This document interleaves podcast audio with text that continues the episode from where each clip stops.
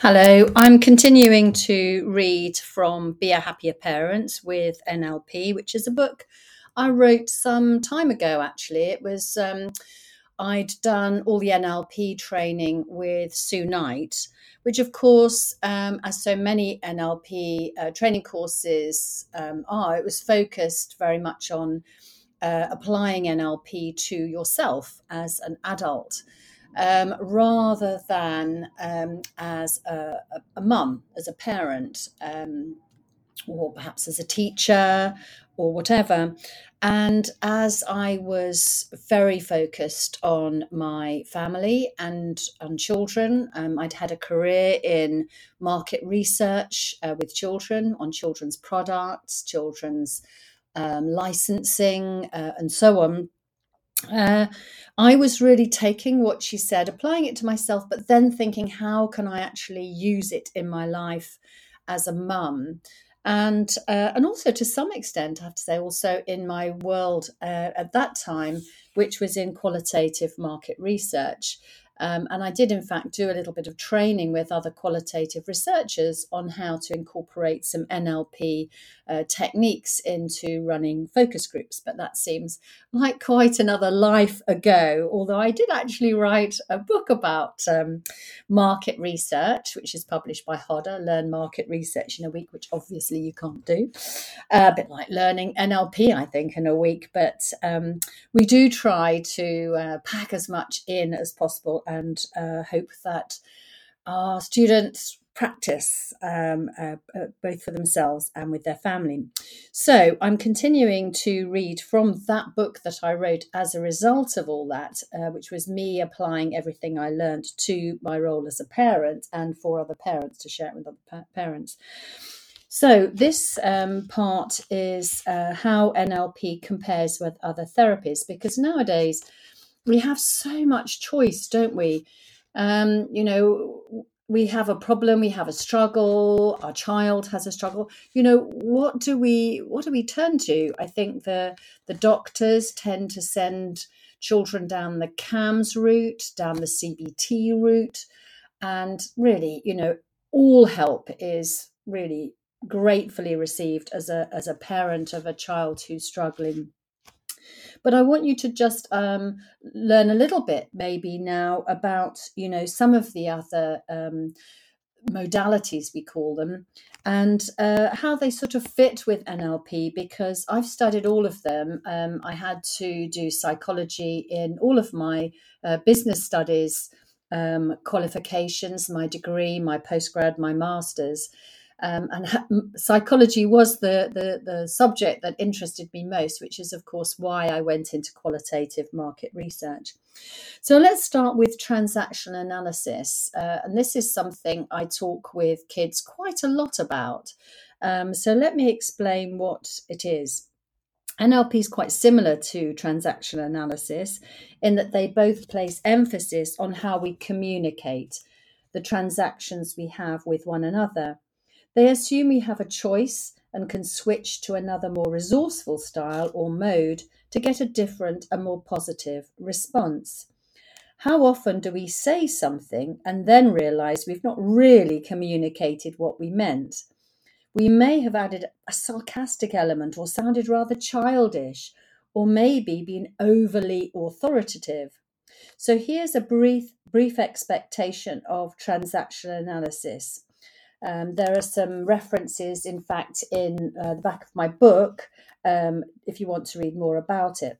But transactional analysis was developed by Dr. Eric Berne, and his books, you know, the, the games people play, used to be very, very popular back in the day, in the sort of 60s, 70s, which is about the same time, really, as NLP and so many of the other um, sort of psychologists were, were around and uh, writing. So he suggests that we each comprise three parts.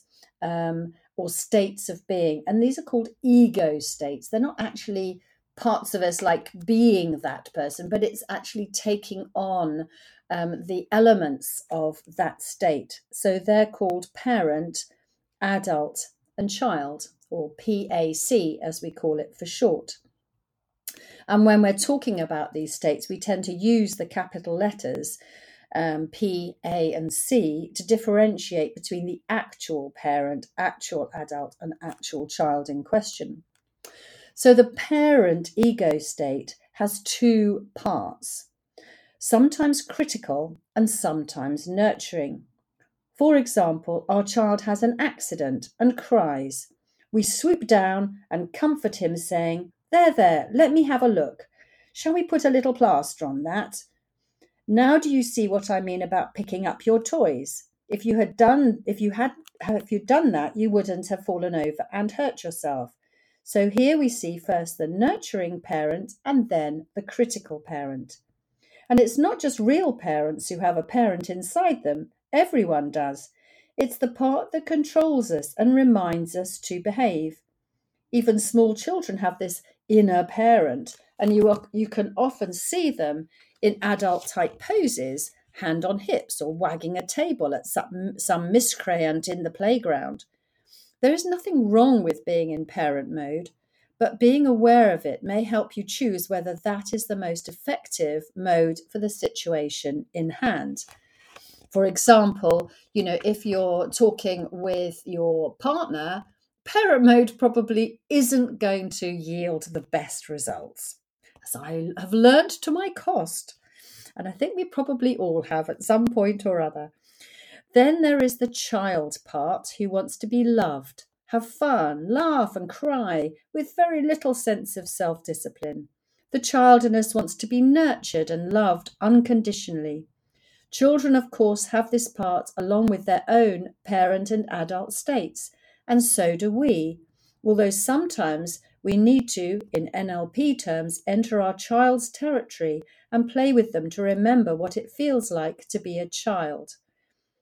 When you find it hard to say no, then this is your child who wants to be loved and gain approval. Your adult would say, I'd love to help you, but on this occasion I can't. Sorry.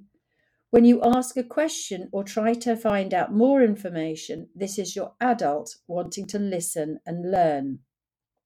So, when you don't get the response you want from your child, think about which mode you used and reword the request in the adult style, adding a sense of curiosity. For example, I'm wondering why you did that when you knew we were in a rush, rather than using don't, which is the parent mode. So that's how the communication principles of NLP link in with TA. How we process the communication has more in common with Jungian philosophy. So let's talk about Jung. Carl Jung explains that in adult life, in daily life, sorry, we use thinking, feeling, and sensing states and have preferred styles of each. That is, some people are more intuitive, others more cerebral, others some sensitive, and so on. You may have heard of the Myers Briggs type indicator test that some human resources departments use in recruitment, management training, and employee reviews. Some of the types are based on these Jungian theories. The thinker is good at analyzing and interpreting data or communication, but they are less adept at putting themselves in another person's shoes and being aware of the feelings of the situation this is similar to the mind the gap idea of NLP, where we learn to not react too quickly and emotionally to an input, but to disassociate ourselves, step away, and think more rationally about whether it is reasonable. And drawing on the TA section earlier, this is rather like letting the adult take over from the child. The feeler is good at associating with the experience, feeling what the other person is saying, and feeling the same emotions. Feelers are very good at empathizing and, as a result, make very good friends and colleagues. The intuitor has the ability to take on board details while at the same time seeing the bigger picture. Intuitors are good at summing up what others are saying and getting to the nub of the conversation, what it all means. So now let's go on to CBT, which you'll be, I'm sure, familiar with. So cognitive behavior therapy, CBT, is, I would say, most similar to NLP. They both acknowledge that how we behave is affected by how we think and what we believe about ourselves and others around us, that we need to change our way of thinking first and then we can change our behavior. Both CBT and NLP are based on the belief that emotional upset is the result of how we think and what we do. So, if we change the way we think and our subsequent behavior, this will resolve the distress. As with NLP, CBT encourages us to confront our limiting beliefs. Those are the things we can't think we cannot do, perceptions and negative behavior patterns, and to notice how they affect our ability to achieve our desired outcome. Quite specific to CBT is the idea of keeping a diary to record how we have tested out new ways of thinking and responding. This isn't part of NLP, but many NLP practitioners will recommend this as a way to facilitate change. If you are constantly recording, then you are becoming more aware of how your behavior and communication is affecting your relationships. Along with NLP, CBT is based on the idea that people act and feel based on their map of the world. The map is not the territory, and they aim to identify and change distorted or unhelpful ways of thinking by reframing thoughts in a more helpful and positive way. So let's look now at the latest developments in NLP because um, if you studied NLP maybe some time ago, you may not be familiar with them. So I would say that there, there, there have been some new developments, and particularly in the area of what we call clean language, which has been used with children very successfully. So essentially, it is the art of asking questions that are totally respectful of the child's map of the world, simply feeding their own words back to them without judgment. Clean language uses dreams and metaphor to explore feelings and allows the child to make their own interpretation of what they're feeling. This work has been pioneered by David Grove and then modelled by Penny Tompkins and James Lawley.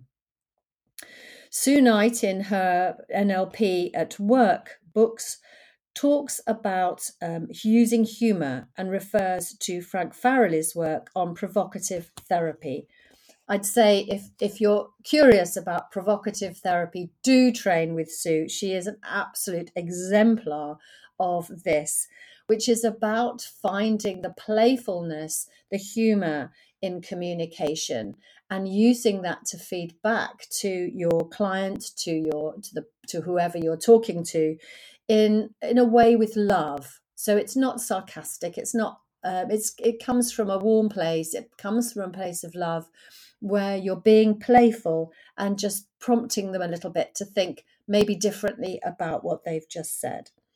So Sue talks that she reminds us that being able to laugh together is key to a harmonious relationship and is testament to the ultimate rapport possible between two people. Just laugh and see how your muscles relax and you'll feel much less tense. So schools are using NLP, which is fantastic. Um, and they're now talking much more than they used to about how children learn. They're using VAK, visual, auditory, and kinesthetic, in order to help children understand whether they learn by what they read, what they see, by diagrams, pictures, and so on, or more by what the teacher says, um, or through sort of audio um, or kinesthetic by actually doing it. Obviously, any of my books and all of my books, and particularly Be a Happier Parent with NLP, um, covers this in a lot of detail about how you as a parent can support your child's learning journey through using NLP. Um, and I would say that Olive Hickmott, um, who you'll find, I think I think her website is called Empowering Learning she is an absolute expert on applying NLP in the learning um, arena um, and understanding VAK and indeed the meta programs is, is really important in this. So, NLP is developing all the time, um, but it's in the area of working with children where we're really exploring and pushing boundaries to really help children have access to different tools to help them understand how they process their world, how they learn, how they apply their learning, and how to manage um, their beliefs. And that beliefs are not facts, and beliefs can limit us or they can actually resource us. So we have limiting beliefs, resourceful beliefs. And in NLP, we understand um, which uh, which belief is is which, uh, how beliefs change, and how a child can change their belief from a limiting belief to replace it with a more resourceful belief. So I hope you found that interesting. It's a little bit of a sort of romp through um, sort of some of the other um, modalities. Um, I haven't included anything there about Reiki. Um, because since writing that book, I trained as a Reiki master and a Reiki master trainer and I I use Reiki and essential oils um, alongside Reiki um, in order to help children balance their chakras, understand when they're out of balance. Um, and also to provide Reiki for helping with sleep, helping to feel calm.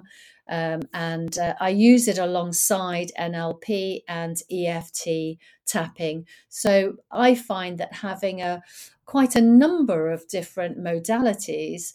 Um, this sort of I use TA, I sometimes use CBT, sometimes NLP, Reiki, EFT, matrix reimprinting, and so on, um, in order to and crystals. Uh, because having a, that sort of whole range, if you like, of um, ways of connecting with my clients um, gives me lots of choice. And um, one of the NLP beliefs of excellence, um, which I'm going to come on to in the next uh, podcast episode, is that the person with the most flexibility controls the system. You know, if you've only got one response to a certain behavior of your child, um, you are limiting yourself you can actually master the situation by having a number of different options. And that's pretty much what I do um, and what I train in my training courses. So I hope you found that helpful.